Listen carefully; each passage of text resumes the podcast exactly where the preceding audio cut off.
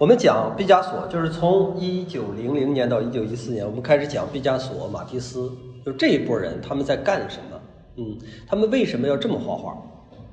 毕加索实际上在创造一种新的视觉样式。那么马蒂斯在干什么呢？马蒂斯其实在忠诚的描绘生活。有人可能会觉得不对，老师忠诚的描绘生活应该是把布料啊，把人体画得更光滑呀，应该是这样的，叫忠诚的描绘生活啊。他这个画的是不是看起来有点太粗糙了。实际上，我说他是忠诚的描绘生活，就是源于在那个年代，他敏锐地捕捉到了一九零零年那个年代，他敏锐地捕捉到了现代人的一种新的自由风的生活方式。自由这个词儿，对于现代人来说才算是有意义，对古代人来说是没有意义的，对吗？因为你有根呢，你有根，你你能说一个植物自由吗？古代人就类似于植物一样的生活，对吧？所以现代人呢，就相当于新多增出来这么一个一个符号，就叫做自由。想一想，刚才我们讲到的提到的这个布尔乔亚，布尔乔亚是一个什么样的方式生活？它是一种什么样的生活方式？就像今天的一些这个中产阶级啊，他们上班上完班之后，下边的时间他就完全归自己支配。然后他要考虑，我如何用剩余的时间去使自己的生活具有品质。我可以去看一场戏剧，对吧？我可以和朋友约一下到最好的咖啡馆去聊天，然后偶尔我可以去出去来一场旅行。啊，我可以看一些什么加缪，对吧？甭管什么，我看一点书啊，这就是他们的生活品质。他是完全自由的去支配自己这些时间。他用这些自由来塑造自我，他不会用上班来塑造自我。每个人都会都需要上班，因为你需要生存，对吧？上班那段时间，他认为那不是我，那段时间我还是一个古代人，或者我还是一棵植物。对你把我形容成那样的人的话，那么你可以把我画得很写实。但是之后，我是一个很多变的一个一个人，很多变的，我用很多东西来同时塑造自我。听我听什么样的戏剧，我看什么样的电影，我去哪儿旅游，对吧？我看什么书等等啊，甚至我交什么朋友，这些东西联合起来来塑造我，而不是单一的你是谁来塑造你。所以整个时代变了，来形容人、描述人东西都变了。而马蒂斯就是精准地抓住了布尔乔亚这种自由，实际上这种自由就是一种散。大家仔细想想，是不是就是一种散？你没有非常明确的、确切的方式去把握这个人，但是你又可以靠这样的一种调调、整体的一个调性，然后来确定大概这个人是什么样的，对吧？就好像他画的这个女人一样，或者是这个女人，你虽然不知道这个女人她的脸到底有多鼓，她或者怎么样，但是你能很明确的知道这是一个现代女性，她是个现代女性，她不可能是一个古代女性，这是一个对自己有要求、对自己的生活品质有要求的这么一个人。所以大家这个时候再去看马蒂斯，你他可能画的很粗糙啊，但是呢，他画的很精准。这个精准就是他传递了时代的面貌，那个时代的人是这样的一个面貌，而毕加索是另外一个方向，他要创造属于这个时代的图像。绘画本质上来说就是图像，咱们刚才说了，图画包括很多种，绘画是其中之一，所以绘画本身。本质上来说，它就是一个图像，而这个图像呢，分成天然的图像，分成天然的和人造的，对吗？它就相当于人造了一个和天然完全无关的图像。为什么会人造一个和天然完全无关的图像呢？还是因为人自身的强大，对吗？他对自身的认可，自身的认可就在于人的肉体肯定是不值得认可的。无论如何，人的肉体，无论你练得多么健壮，你是施瓦辛格也不值得认可。为什么？因为他总有衰老和死的一天。什么东西值得认可？就是人的灵魂、精神，是值得。这个东西可以永远传递下去。我们今天还在读孔子的东西，对吗？这不就是指的孔子一直在延续下来吗？所以，人的精神和灵魂是是无限强大的，这是值得歌颂的。而他表达的其实就是这个意思：精神的图画，不是客观的图画。他说：“我用一辈子的时间学习像一个孩子画画，孩子怎么画啊？这个画呢，我们认为靠谱，也靠谱，也不靠谱。他他最重要的不靠谱就是他并不是真的学习像孩子一样画画。你们都看过毕加索的画，对不对？他不是那样，他的画非常娴熟，孩子不可能画成那样，对吧？但是另外一方面，他说如何像孩子一样画画的前提就是不是孩子怎么画画。”前提是孩子这么画，那不是孩子的人怎么画？不是孩子的人，就像古代那些大师拉斐尔那么好画。他的意思说这句话的意思就是，我用一辈子的时间遗忘那样画画，因为他认为古代那种绘画方式，营造出一个图像的方式，已经无效了，已经失效了。无论说你画的是很客观也好，还是说你要在这个画上强加上某些道德理想。之类的啊也好，这些东西都失效了，在今天，在现代都已经失效了。在今天，只有一种东西有效，什么有效？就是它纯粹是现代的东西，纯粹是现代的，不带有任何说教性和技巧无关的东西。慢慢的，因为毕加索也好和马蒂斯也好，他们呢其实都是现代的这个第一阶段。啊，第一阶段，慢慢的我们会通过其他的画家来理解他们的这些想法啊，什么叫做现代性，什么叫做当下啊，什么叫做一个纯粹人的创造。我们这一节的总纲呢叫做鲁莽啊，就是现代主义的妄想症。为什么说它是现代主义的妄想症？是因为从今天的我们来看，现代主义这段时间人们有点过于乐观了。什么叫过于乐观？他们误以为的这个现代，或者说他们设想的未来，和我们今天反正是完全不一样。哪儿不一样？就是我们又过了一百多年之后，才发现，原来我们没有办法脱离我们这个陈旧的肉体，我们没有能力。嗯，虽然我们现在已经用上了手机啊，已经有了全球即时通信，全球即时通信呢，想一想这多可怕！在古代人谁敢想，我这边一拨电话号码，我这我和美国的人说上话了，怎么可能？对不对啊？虽然我们今天在科技上已经发展到这种程度，但是我们的社会并没有如现代主义的时候人们想的，变成了一种超级未来。没有，我们其实现在仔细想想，和古代社会的区别还没有太大，就社会来而言，还没有太大，对吗？我们现在仍然依赖于家庭。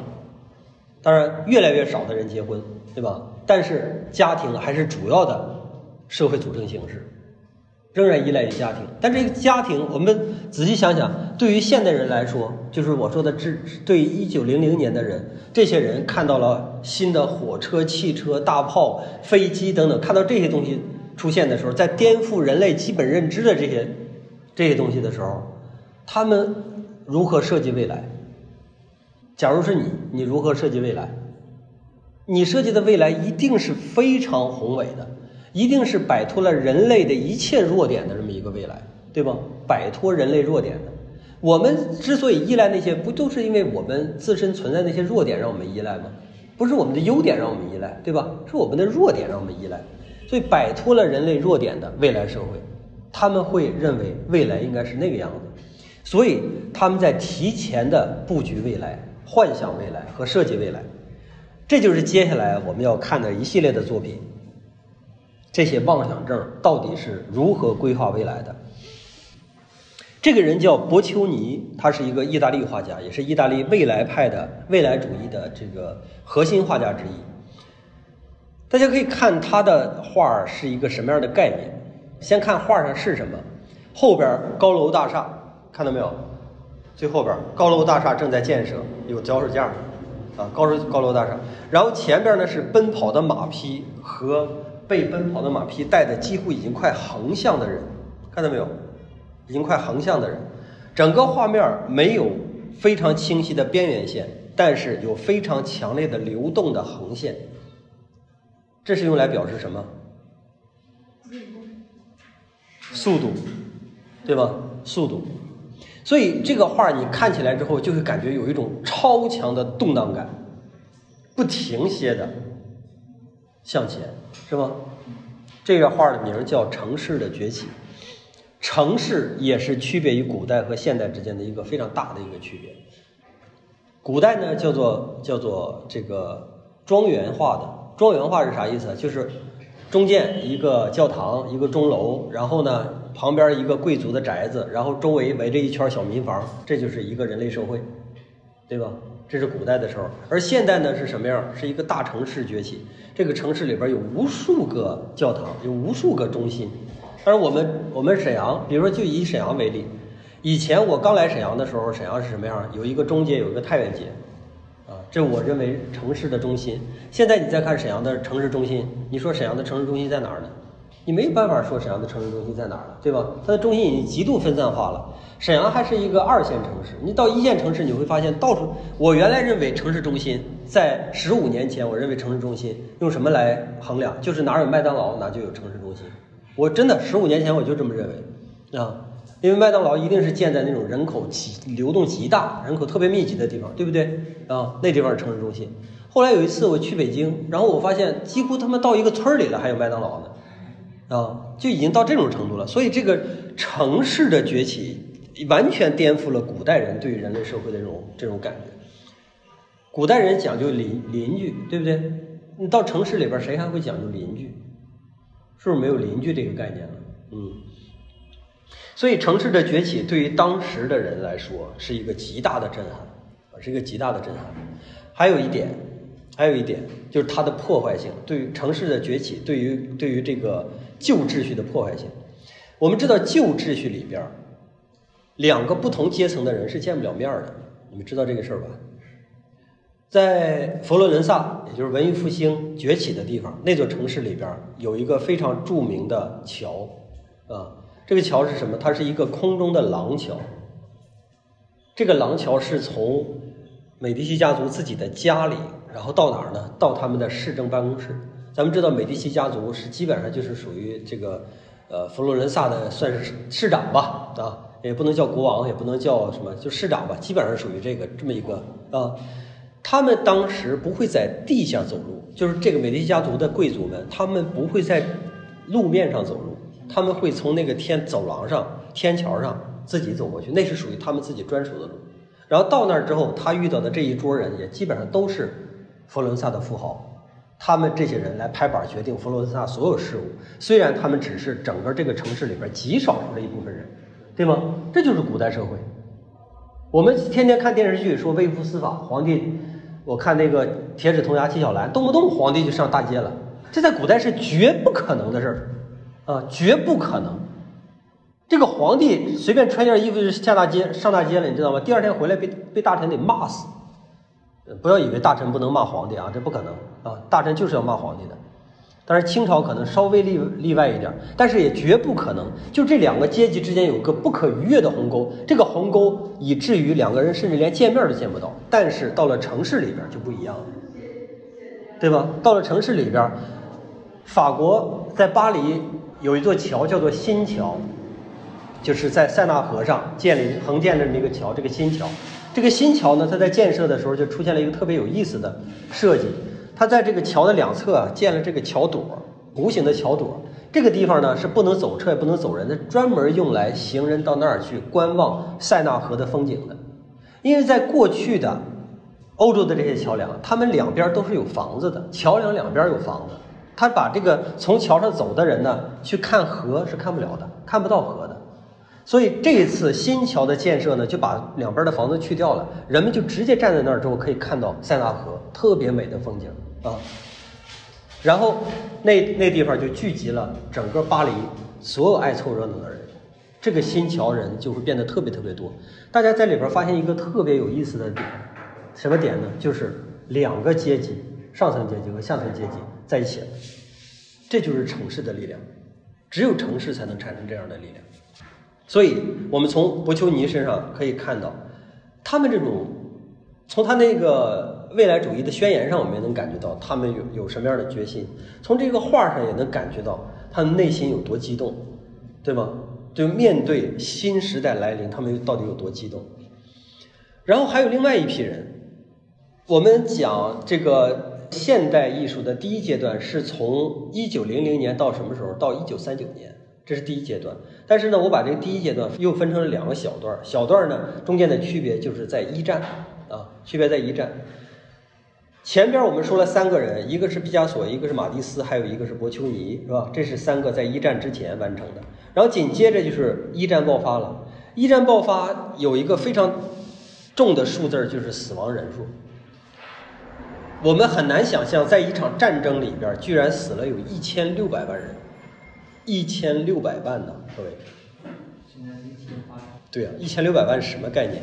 一场战争直接导致一千六百万人死，其中有一半是在战场上死的士兵，有一半是死的平民。在一场战争中，咱假设说，在一场战争中死八百万士兵是什么概念？你想一想，古代有没有可能一场战争死八百万士兵？因为你就不可能有八百万士兵，这是第一个，对不对？啊，咱们说那个曹操啊，去打那个赤壁的时候啊，说有八十万，对吧？八十万人，那都已经是谎称了，怎么可能有八十万人啊？而就几十万人吧，几十万人。那古代战场的溃败和现代战场的溃败是完全两码事。古代战场的溃败有可能没死几个人，为什么？因为它都是冷兵器，对吗？都是冷兵器，杀伤力很低。你想想，一个人砍，你就使劲砍，让你砍死几个人，你就能累得不行了，对不对？是不是就累得不行了？你就再砍不动了啊！所以古代战场的杀伤率很低。但是到了一战的时候，人们都是用火枪打仗。虽然说人们已经换成了火枪打仗，但是在打仗的这个仪式上，还是用古代的仪式，这一点就非常致命。古代是什么？打仗。欧洲人打仗啊，穿的都特别立正，他们穿的衣服比平民百姓的衣服好多了，穿的特别立正。然后呢，走着威武的军姿，慢悠悠的，两队开始，你也看着我了，看着你了，是吧？好吧，咱们开始干，怎么干呢？好，举枪，举枪，开枪，梆，开枪，那边哗倒一遍，倒一片之后，如果在古代的话，一看我前面人全倒了，那怎么办？跑呗，在古代真的就跑了啊，但是在现代不行，你来不及跑，知道吗？来不及跑怎么办？前边一排割掉了之后，举枪，啪，这边一开枪，那边倒了一排，就这样像割麦子一样，你知道割麦子吗？一排一排一排一排一排，就把人全割掉了，都是最年轻的，啊，最漂亮的、最美好的人类死在了战场上，八百万人。你想这个东西对欧洲人的冲击是什么样的？你咱们咱们想这个前前段时间流行的这个。这叫什么？新冠肺炎是吧？这新冠肺炎死几百人，国家就那么重视，对不对？啊，那几百万人呢？咱们都不敢想象那个事儿到底是什么样的冲击，对不对？不敢想象。那么在这样的一种情况下，绘画就发生了一个分一个分裂。哪种分裂呢？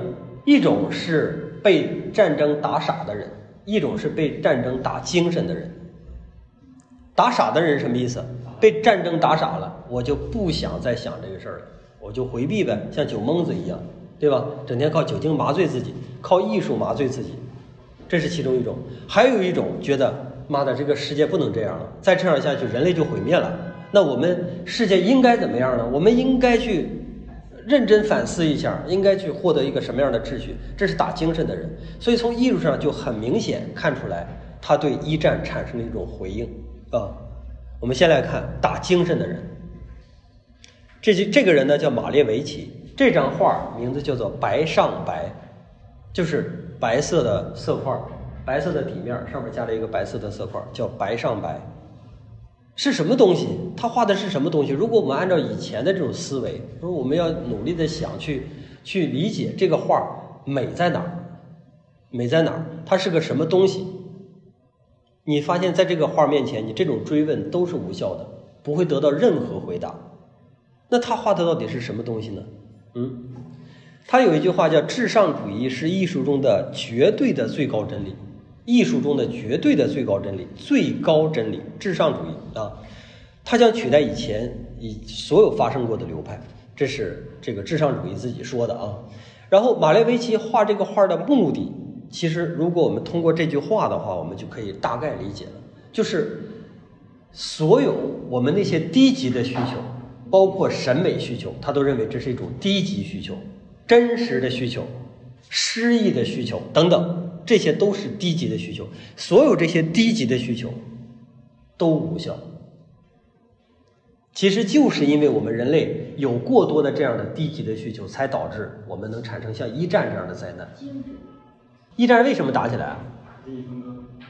对吧？都觉得自己厉害了，然后都觉得自己拿的不够，打呗，然后就打起来了。打起来之后发现事实不是这样，所以我们的社会，我们的社会应该走向一个什么样的方式？应该走向一个规避这些简单情感、人类简单贪婪的需求的这种。这种方式，走到这样的一种情况下，然后人类呢，就像每一个人啊，都像是一个什么，就像一个这个不锈钢的椭圆球体一样，在这个世界上不对任何其他东西有所求，但是我们组织在一起，可以形成一个巨大的力量，这就是至上主义。可以简单说，这就是至上主义。甚至我们可以说，至上主义和早期的共产主义，它俩是相通的。你大家想想，早期的共产主义是什么样？就是乌托邦对，乌托邦的意思，你们应该熟这个词儿。乌托邦的意思，为什么所有的乌托邦都失败了？败给了什么？对了，就是败给了人性，就是败给人性。因为乌托邦都会想，这是一个多么美好的存在啊，对吧？我们大家在一起其乐融融，多么美好的存在。但是，真正这些人组织到一起的时候，大家才发现，哦，他他妈的去。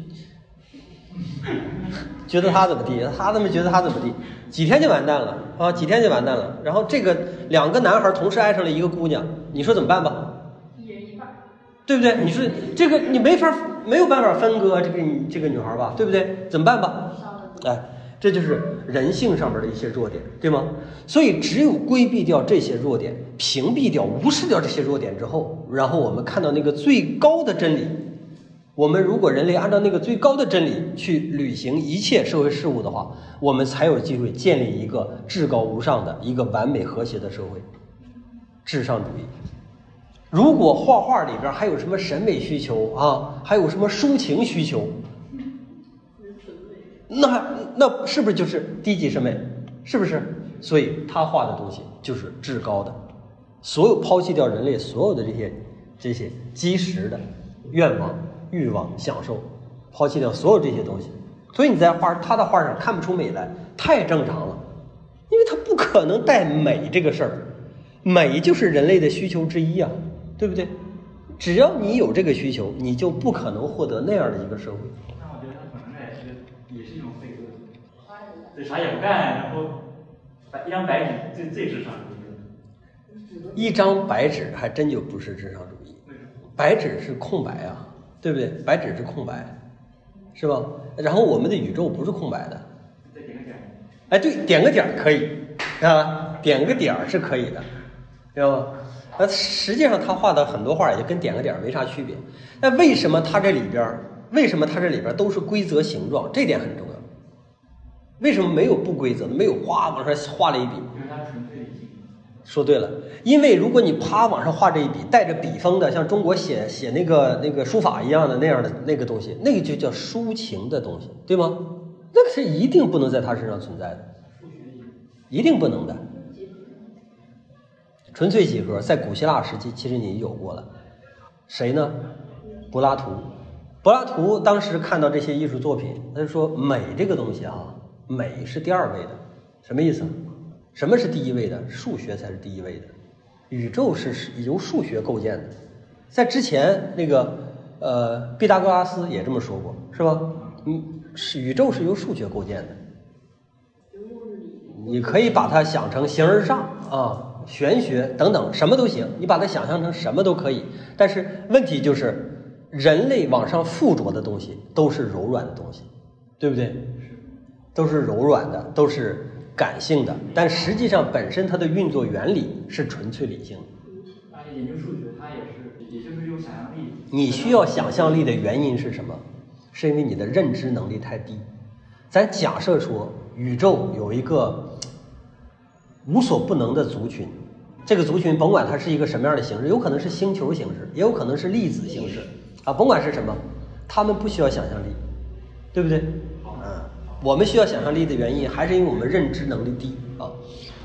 这是智商主义，看到没有？他就开，他是不是一种妄想？是不是展开了一种妄想？仔细想想，展开了人类社会有可能进入的那样一种完全这个数据化、数字化、网格化的这么一个社会形态。我小的时候，这个书上总讲共产主义这个事儿，你现在基本上不讲了，对吗？就马克思当时在提到这个事儿的时候，说我们这个社会要经历几个阶段，最终要到共产主义。我们小的时候其实很很小年纪就提就想到这个问题，哦，可能是我当时这个比较成熟，比较早熟，我就想到了说，假如说这个女的我也喜欢，别人也喜欢，共产主义的时候怎么分配这个事儿？对不对？怎么能怎么能做到让我们三个人不伤心？我小的时候就想到这个问题了，所以认为共产主义本身就是荒谬的，对吗？为什么说咱们中国一开始也提这个事儿，后来慢慢的变成我们有中国特色的社会主义，就是因为我们认清这个事实了，对吗？共产主义那种东西好不好？当在理想里边，我觉得算好的，对吧？算是美好愿望之一，但它绝对不可能实现，因为它必须是前提是不能由人构建。这个社会不能由人构建。如果这个社会跟人无关了，那跟我们还有什么关系？我们设计它干嘛？我们费了半天劲去设计一个跟我们无关的社会，那有意义吗？是毫无意义的嘛，对吧？但是当时在现代人的时候，他们会有这样的妄想，这就是为什么我说这是妄想症，类似于马列维奇的还有好几个呢啊，还有好几个呢，慢慢来。蒙德里安，你看蒙德里安说的话也是类似的。想要接近艺术中的精神性的话，就如果我们想去接近精神性，你就必须尽可能的少利用现实元素，因为现实和精神性它俩之间是绝对对立的。你用一点现实元素，就把人往现实里边拉一点你用的越多，拉的就越多。就好像我们看一个电影，呃，《晨雾家园》，你们看过没？这个电影？没看过啊，我给你描述一下啊，灰秃秃的大雾，然后里边出来一个脸很苦的一个女性，啊，后边呢有那种草树丛和破败的城堡，一个女性走出来，这里边全是现实元素，是吧？而且它是用尽了现实元素，这个时候你一下就能被他这个情境带到某一个状态里边去，他要让你得到一个什么样的状态，就是这样的一个状态，所以。现实元素越多，就意味着观看者所能收获的东西就越少，明白我说的意思吗？嗯，能理解是吧？我给你的东西现实元素越多，你收获的越少。所以蒙德里安认为，如果让人明白这个事儿是怎么回事儿，我们的秩序应该是怎么回事儿的话，那我们就应该用尽量少的元素。所以他的元素其实比马列维奇还要少。我们刚才说马列维奇这个画，这只是他一张画，但是他其他画其他画上还有其他的东西。在蒙德里安的所有画上，只有这几样东西，就是纯粹的横线、纯粹的竖线和纯粹的蓝、红、黄三原色的方块。这些呢，在蒙德里安看来是什么？是最基础宇宙里边最基础的视觉元素：横线、竖线、三个原色和方块形状。所以他就用最简单、最基础的这些东西来表达世界，这样呢，可以给我们一个非常开放的审视空间。我们看到这个画的时候，可以自己去把它想象成任何东西，对吗？然后从而使艺术能达到一个高度的精神性，还是摆脱肉体、摆脱我们自己的这些俗念，然后最后达成这高度的精神性。还有这个库布卡。库布卡说：“我只画思想，我画的都是思想，思想都是抽象的，它需要表达出来，变成实事儿，然后才能让大家看到。纯粹的思想、抽象的思想你是看不到的，甚至纯粹的思想你都有可能看不懂。比如说，我们看这个这个古代的一些书啊，甚至我我上大学的时候看《理想国》这本书，我都有点看不懂。《理想国》其实写的挺简单的，我都有点看不懂。”就是思想，纯粹的思想是很难看懂的。所谓的看懂是什么意思？就是能把它和你的现实生活联系起来，就叫做看懂了，对不对？字儿谁看不懂？那字儿每个我都认识，不是那个意思。就是你真的能让它和你的现实生活联系起来，而库布卡这个画，你就没有办法和现实生活联系起来。但是他的画能不能看？仍然能看，仍然能看。你可以在这画里边获取什么不？我们缺少一个窍门，缺少一个法则去获取什么？什么法则呢？比如说，我们做海报，经常看着我们做海报，我们这个海报上出现了一棵绿色的树，或者一片绿色的叶子，往往我们会把这个海报确定一个主题，什么主题？环境主题，对不对？绿色的树，绿色的叶子，就能体现出环境主题。也就是说。并不是说一定要出现环境中所有的东西，你才能感觉到它是环境。对，其中一个符号有可能就能带起来。那这个符号在它这里边到处都是，是吧？比如说它这些弧线，刚才蒙德里安的那些点儿，对吧？这些到处都是符号。那这些符号，如果它本身我们能确定它是在干什么的话，是不是我们就读懂这张画了？是不是？如果真是的话，那就行了。那接下来就有另外一个人专门去研究这个符号，这个人就叫康定斯基。康定斯基他真的就是认认真真研究了这些符号，直线是干什么的，曲线是干什么的，大点儿是干什么，小点儿是干什么的，每个颜色能给人带来什么样的感觉？比如说啊，说简单一点，各位说简单一点，这条线意味着什么？它是有固固定的这么一个曲带的。从左下向右上去的这条线意味着上升、爬升。你们再结合整张画，大家看，右侧是一个蓝色的圆圈，蓝色的点儿，大点儿是吧？紫色的大点儿，两个这个大点儿。然后呢，你再看，这个起点是在这儿的，它们起点是在这儿的，向上去，对吧？这条线的起点是在这儿的，向上去。这条线相当于一个杠杆，抬升着所有这些东西。然后注意，看到。这儿还有个支撑，对它的一个支撑。他并不是明确的向你表述啊，说古代有一个状元回家路上被老虎吃了，不是这样的一个故事。但是他在给你描述一种感受，这感受是一种类似于音乐的感受，就像你听音乐的时候，当当当当当当当当，你也不知道这个音乐它能明确的转化成某一个故事，但是确实它能明确的给你带来一种感受，这个感受既明确又精确。他这个绘画也试图去达到那样的一种状态，然后左上角这个红角是什么？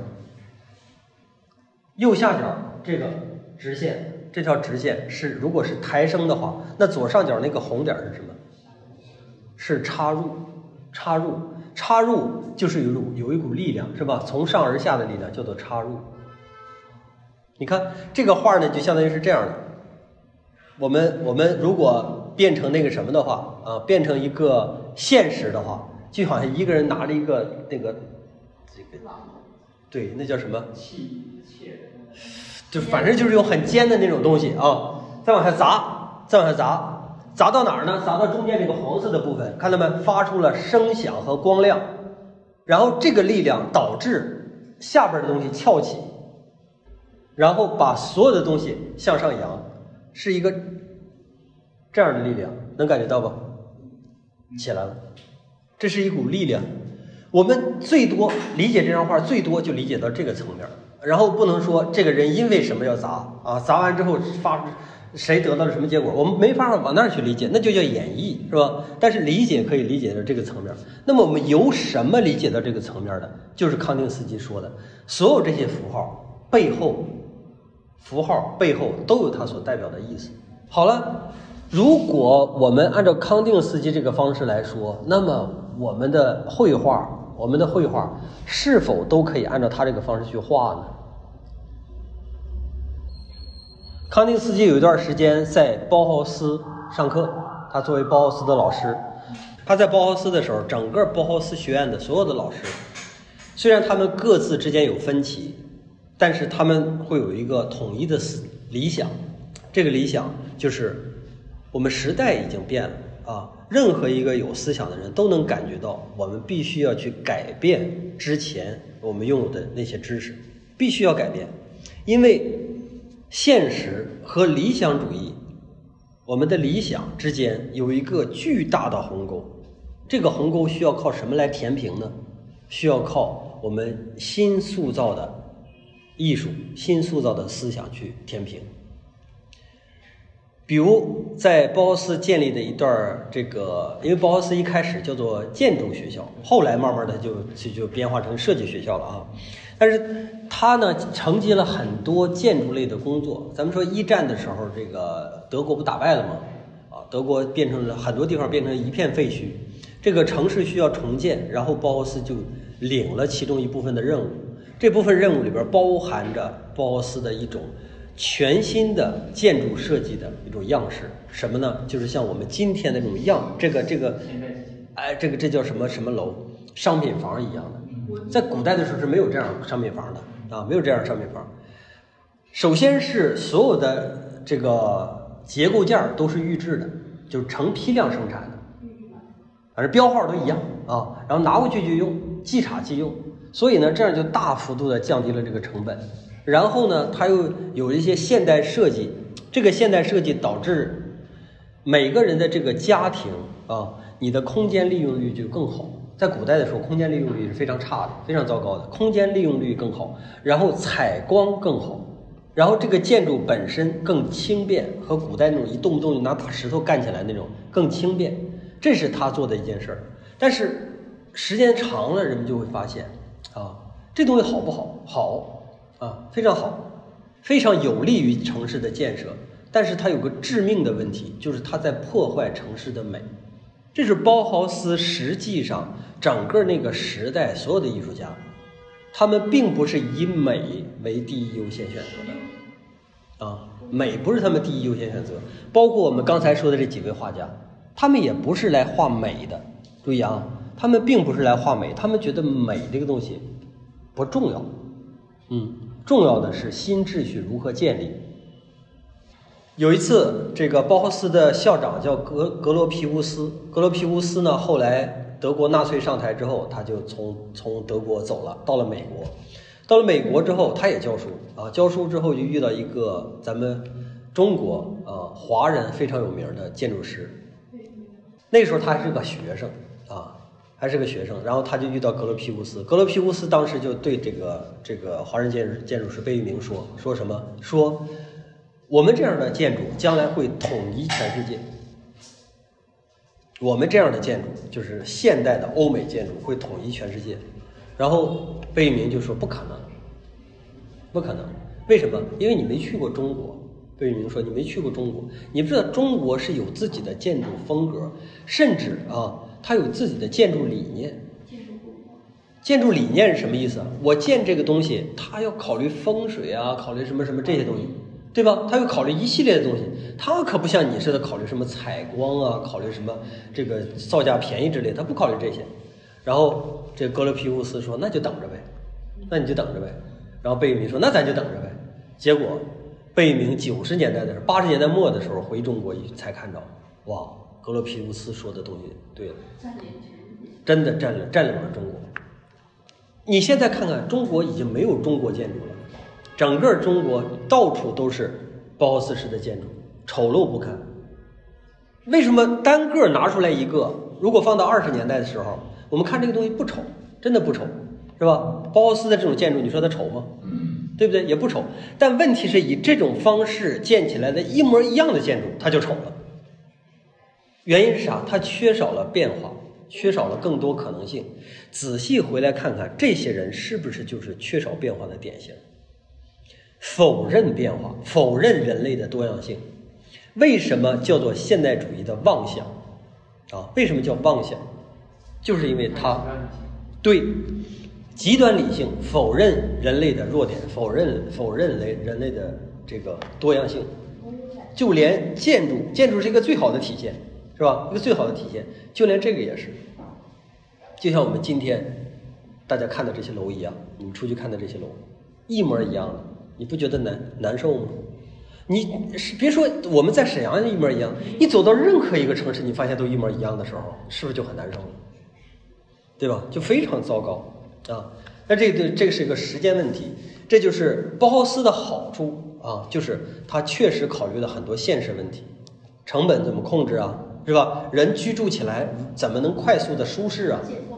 对不对？然后城市怎么尽快的崛起呀？等等，这一切问题，包豪斯都考虑到了。唯一没考虑到的就是人还有对美的需求，其实对美的需求，我们刚才归纳到，对美的需求是人类的弱点之一，对不对？我们刚才是不是已经归纳到这儿了？那是人类的弱点之一。